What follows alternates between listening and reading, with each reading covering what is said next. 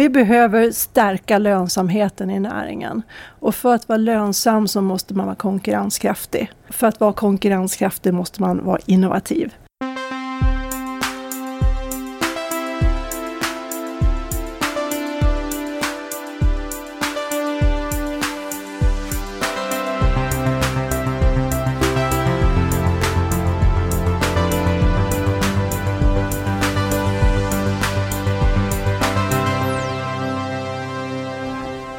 Hej och välkommen till Heja Framtiden. Jag heter Christian von Essen. Idag sitter jag i Näringslivets hus på Storgatan 19 i Stockholm. Vi har precis, när det här släpps så har vi nog um, släppt magasinet eh, Heja Framtiden och Agfo som heter Framtidens hållbara matsystem. Och en av intervjuerna där är Marie Gidlund, verksamhetsledare på eh, Sweden Food Arena. Uh, och nu sitter jag med henne i ett konferensrum. Hej Marie, välkommen till Heja Framtiden. Mm, tack så mycket. Vi kan börja med att reda ut vad Sweden Food Arena är. För du är rätt, eh, det är du som liksom är spinnernätet där. Det är ett nytt initiativ som tillkom eh, som ett resultat av livsmedelsstrategins första handlingsplan. Där politiken gav i uppdrag åt näringen att samla sig kring gemensamma frågeställningar vad gäller forskning och innovation. Så att eh, vi har delvis en finansiering från Tillväxtverket men det är främst då eh, grundarna, LRF, livsmedelsföretagen och Svensk dagligvaruhandel som har samlat sig kring de här frågorna och eh, så bjuder vi in då företag att bli medlemmar i vår ekonomiska förening. Och vad är det de tre grundarna ser eh, behöver göras då? Vi behöver stärka lönsamheten i näringen. Och för att vara lönsam så måste man vara konkurrenskraftig och kunna konkurrera liksom ute på marknaden. Och för att vara konkurrenskraftig måste man vara innovativ. Och vi har tappat innovationskraft inom svensk livsmedelssektor. Eh, vi ligger i Bloombergs innovationsranking på 14 plats. Det duger inte, för är man inte innovativ då kan man inte slåss där ute på marknaden. Så vi behöver satsa betydligt mer pengar på forskning och innovation för att kunna ligga topp tre. Där idag Nederländerna, Irland och Danmark ligger. Och vi vet att vi kan klara av den här resan för att det ser vi att i de andra näringarna så ligger vi i topposition inom skog, gruva och stål. För där har stat och näringsliv jobbat tillsammans i hundra år kring forskning och innovation. Och nu vill vi göra samma resa kring eh, de här frågorna inom livsmedelssektorn. Och Sverige ses ofta som, som du säger, hamnar ofta i topp i innovationssammanhang i ranking. Ja. Eh, varför tror du att just livsmedelsindustrin har varit så eh, eftersatt? Jag tror från början, innan vi gick med i EU, så, så var den här främst då primärproduktionen väldigt starkt reglerad. Eh, och man gav mycket stöd och man hade liksom då tullar kring Sverige då, så att vi skyddade vår egen produktion. Sen togs det här bort och då var inte näringen riktigt förberedd tror jag på den här enorma konkurrensen som fanns där ute i Europa. Så att Sverige svämmades ju över av produkter eh, som var goda, roliga och framförallt billigare. Så att vi hamnade i en enorm prispress och har då försökt att hantera det genom att bli, jobba smartare, jobba bättre och sånt där. Men vi, vi orkar inte utan vi har lagt väldigt mycket tid på att försöka hantera det här under ett lägre och lägre och lägre pris. Och nu är, tycker jag, vi kan säga att det här är en anorektisk bransch. Vi har så låga marginaler så vi klarar liksom inte av att få igång en positiv spiral. Så vi behöver liksom nu samla oss själva, jobba tillsammans och få ett tydligt riktat eh, stöd vad gäller forskning från staten så att vi kan göra den här resan tillsammans. Mm. Mm. Um, I magasinet intervjuar också Anna-Lisa Winter som gör en annan podd som heter Nordic Food Tech Podcast. Hon sa att eh, en insikt när hon pratar med många i branscherna är att uh, många gör fantastiska saker men de pratar inte så mycket med varandra. finns det ett sådant problem tror du? Alltså, uh, finns det behov av den här eh, uh, samverkansåtgärderna?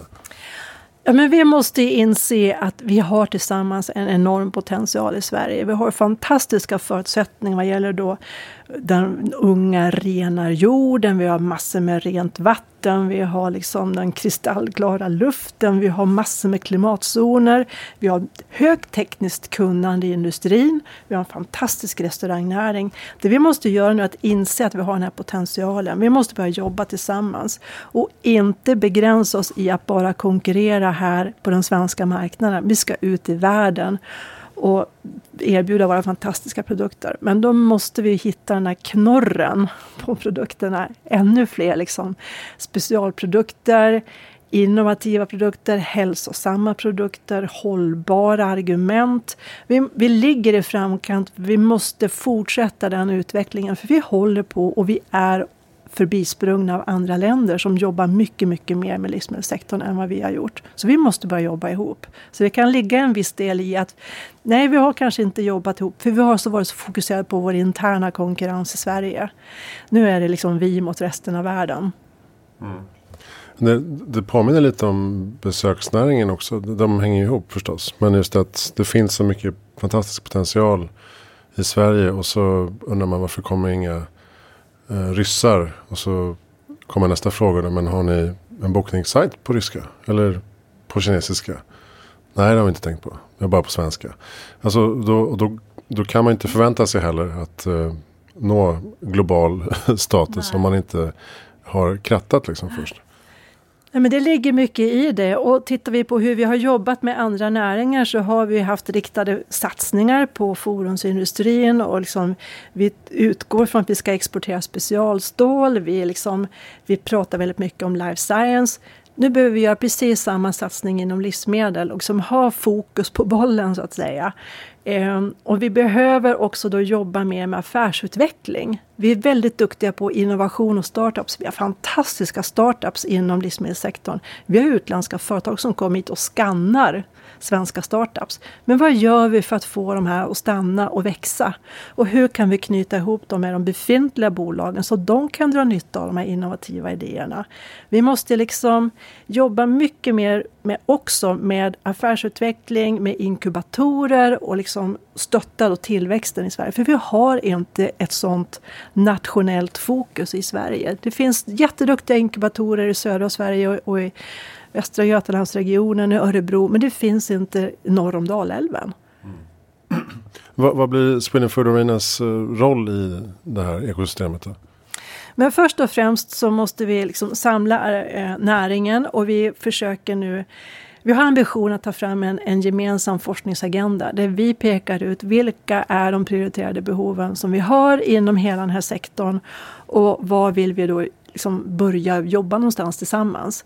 Eh, och när vi har det, då vill vi då kunna gå till våra finansiärer som är Formas eller Vinnova eller Tillväxtverket och peka på att det är det här vi behöver göra. Eh, och då måste det finnas medel att söka. Eh, så vi, vi efterfrågar då en riktad satsning på den här sektorn från staten helt enkelt. Så att det finns riktade medel till livsmedel så vi kan börja liksom jobba ihop och göra verkstad. Just det, och det här kom in på då eh, forskningspropositionen som kommer ja. i höst. Ja.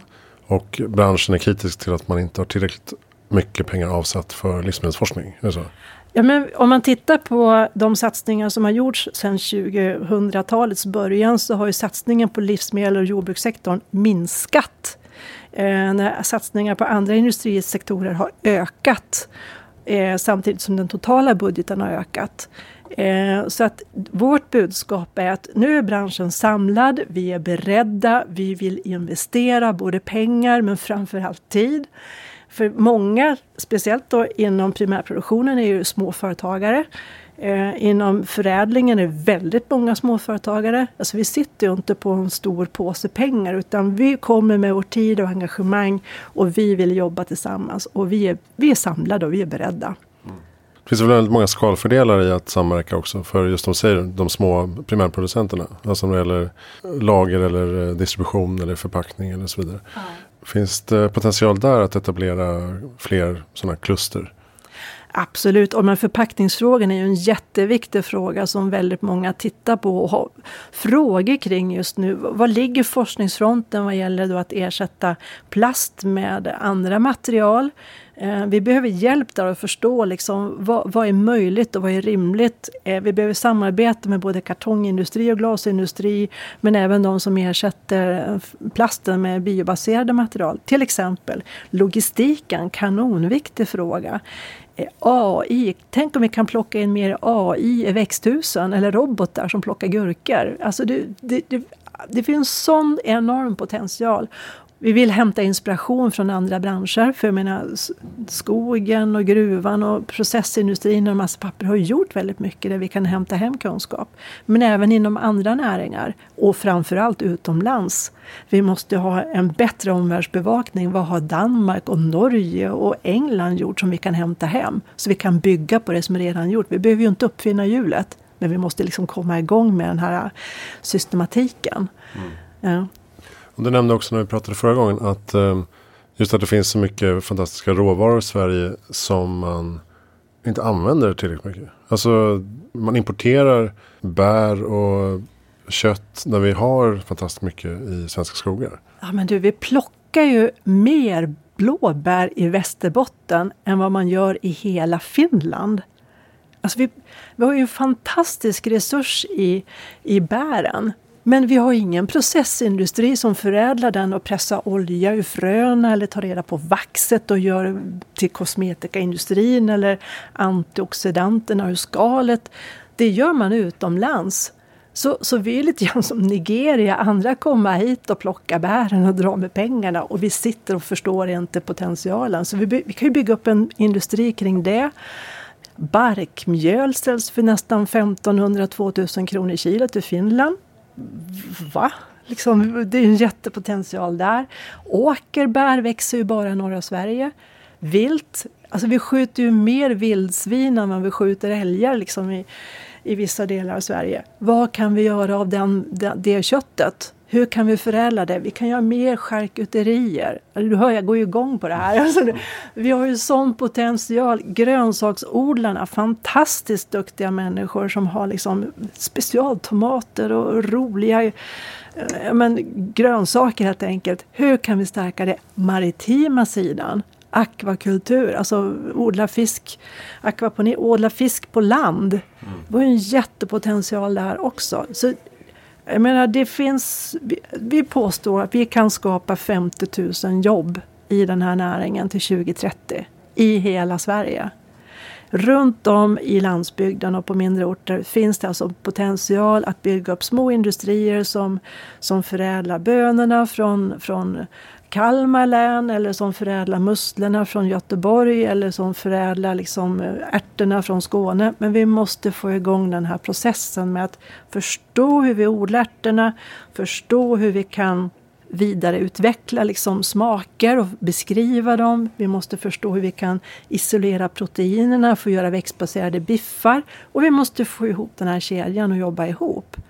Så, så vi håller på att identifiera då de här möjligheterna och vi ser att vi har jätteduktiga forskare inom flera områden. Nu gäller det att matcha de forskarna med våra behov och hitta liksom då finansiering så vi kan sätta igång de här processerna samtidigt som vi bygger fabriker. Så, så 50 000 jobb. Mm. Det, men det låter också som att du är inne på liksom en fråga om språk och eh, kunskap och kompetens.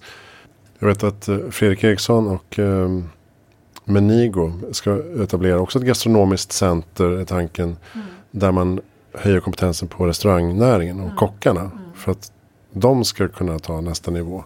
Mm. Ligger, någon, ligger en nyckel där också? Att liksom, höja livsmedelskunskapen generellt? Ja men absolut. Och kockarna och restaurangnäringen är ju en jätteviktigt skyltfönster utåt. Både i Sverige men även då för alla utländska turister som kommer hit. Som också är en form av export.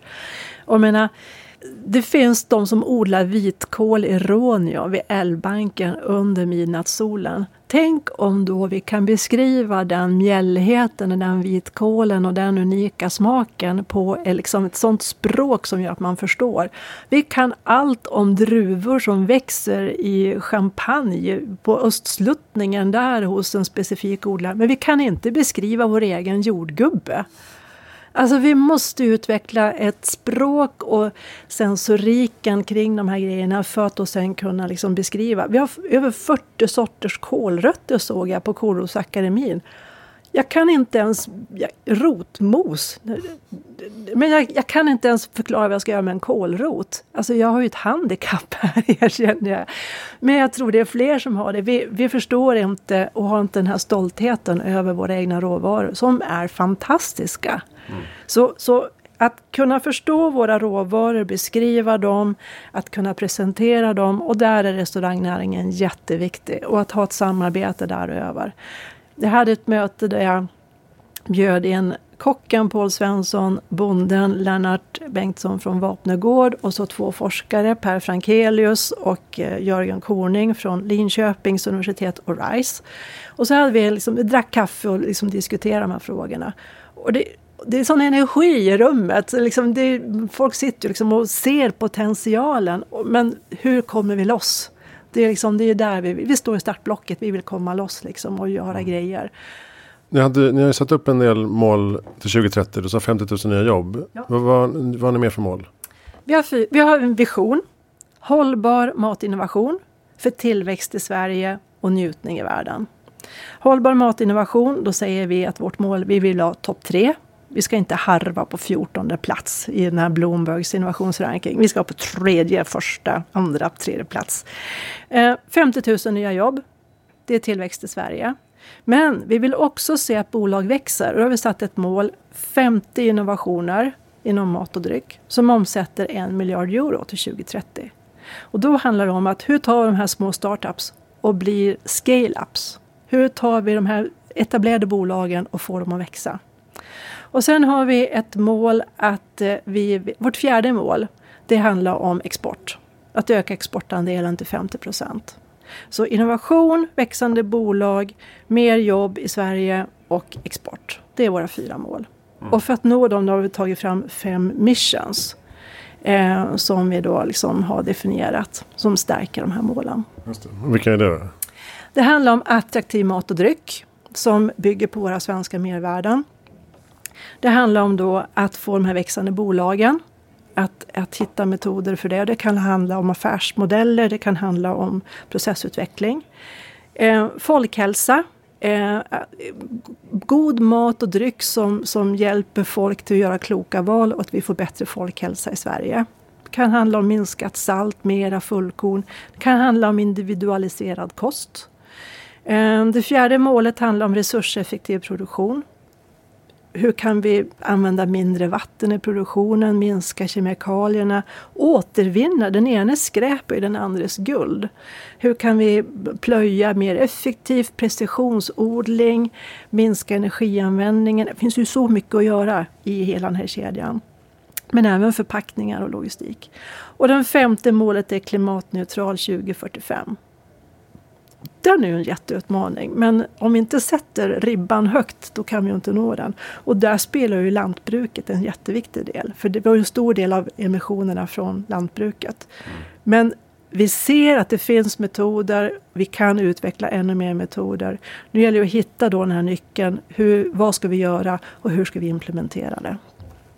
Precis, jag läste den här um, Playbook for eh, Exponential Roadmap eller vad heter som, som tagits fram nu till World Economic Forum um, i Davos. Men som eh, beskriver hur, hur bolag ska nå um, klimatmålen. Mm. Så att säga. Och att alla måste gemensamt då halvera koldioxidutsläppen till 2030. Eh, mm. Och det låter ju, det låter ju galet ambitiöst. Mm. Men om man byter ner det per år. Så är det bara 7 procent som man behöver eh, reducera. 7 procent per år är inte så farligt. Nej. Och Lantmännen har ju tagit fram en roadmap för hur de ska liksom utveckla framtidens jordbruk. Och de har ju visat att med befintlig teknik och kunskap så kan man halvera utsläppen till 2030. Det är ju sen det börjar, tricket. Hur, vad gör vi sen? Och därför behövs det forskning redan nu för att klara det till 2050. Det är 30 skördar. Mm. Till 2030, det är 10 år. Det är 10 skördar. Det är tre offentliga upphandlingar. Vi måste börja göra rätt saker redan nu och börja jobba ihop. Mm. Så lantbruket, ja, vi är en av de som har koldioxidutsläpp. Men vi kan faktiskt äta oss ut ur den här klimatkrisen tugga på den. vi kan äta oss ur den här klimatkrisen. Men nu måste vi odla rätt saker på rätt sätt. Vi måste konsumera rätt saker, mer hälsosamma saker och vi måste minska matsvinnet.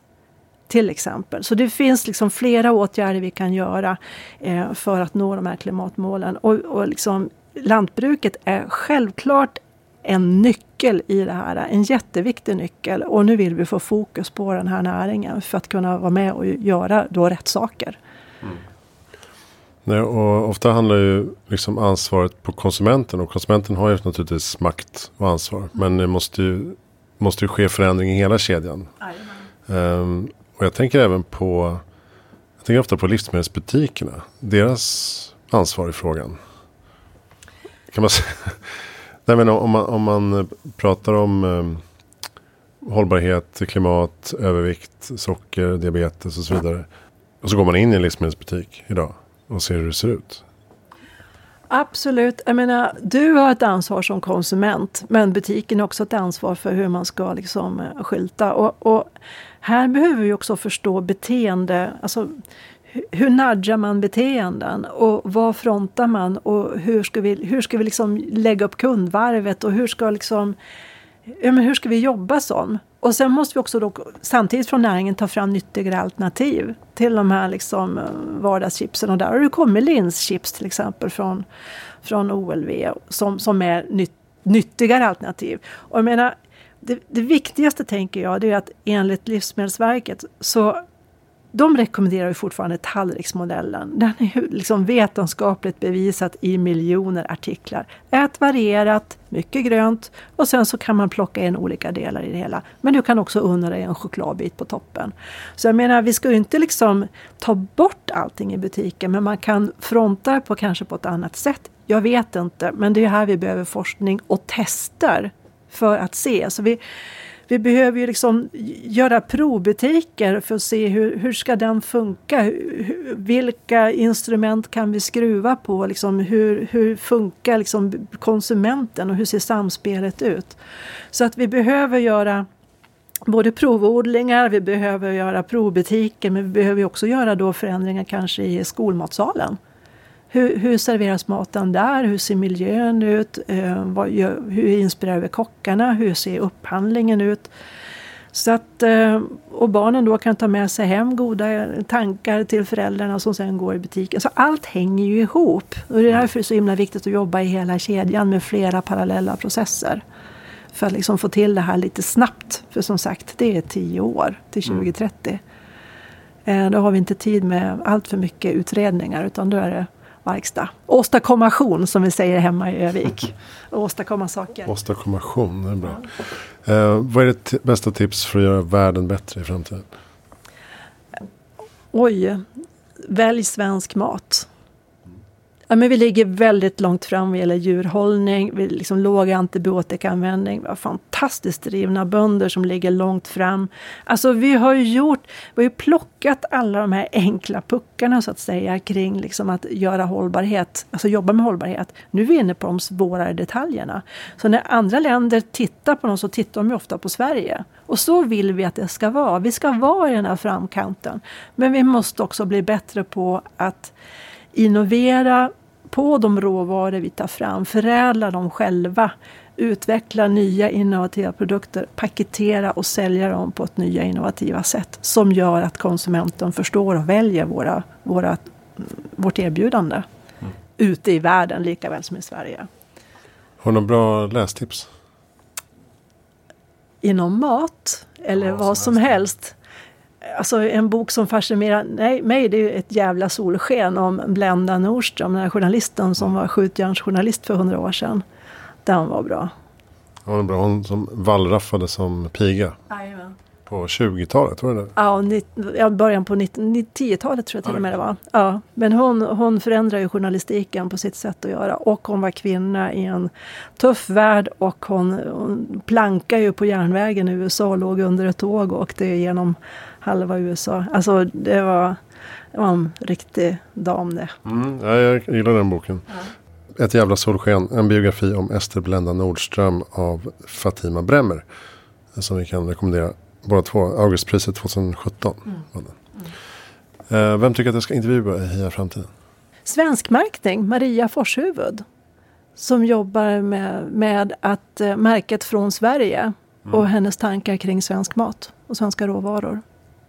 Bra, henne intervjuade för några för veckor sedan i, till magasinet.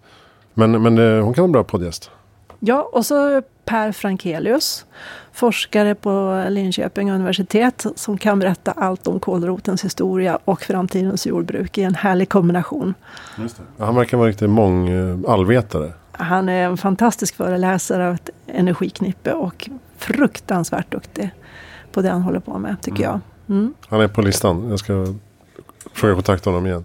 Eh, bra, tack snälla Marie Idun på Sweden Food Arena för att eh, jag fick komma hit och hälsa på dig eh, i här framtiden. Mm, tack för att jag får vara med. Christian von Essen heter jag och eh, du kan hitta allt du behöver veta på hejaframtiden.se. Glöm inte att kolla in vårt fina magasin Framtidens hållbara matsystem. Det kan laddas ner som pdf kan jag tänka mig. Bra, tack för att du lyssnade.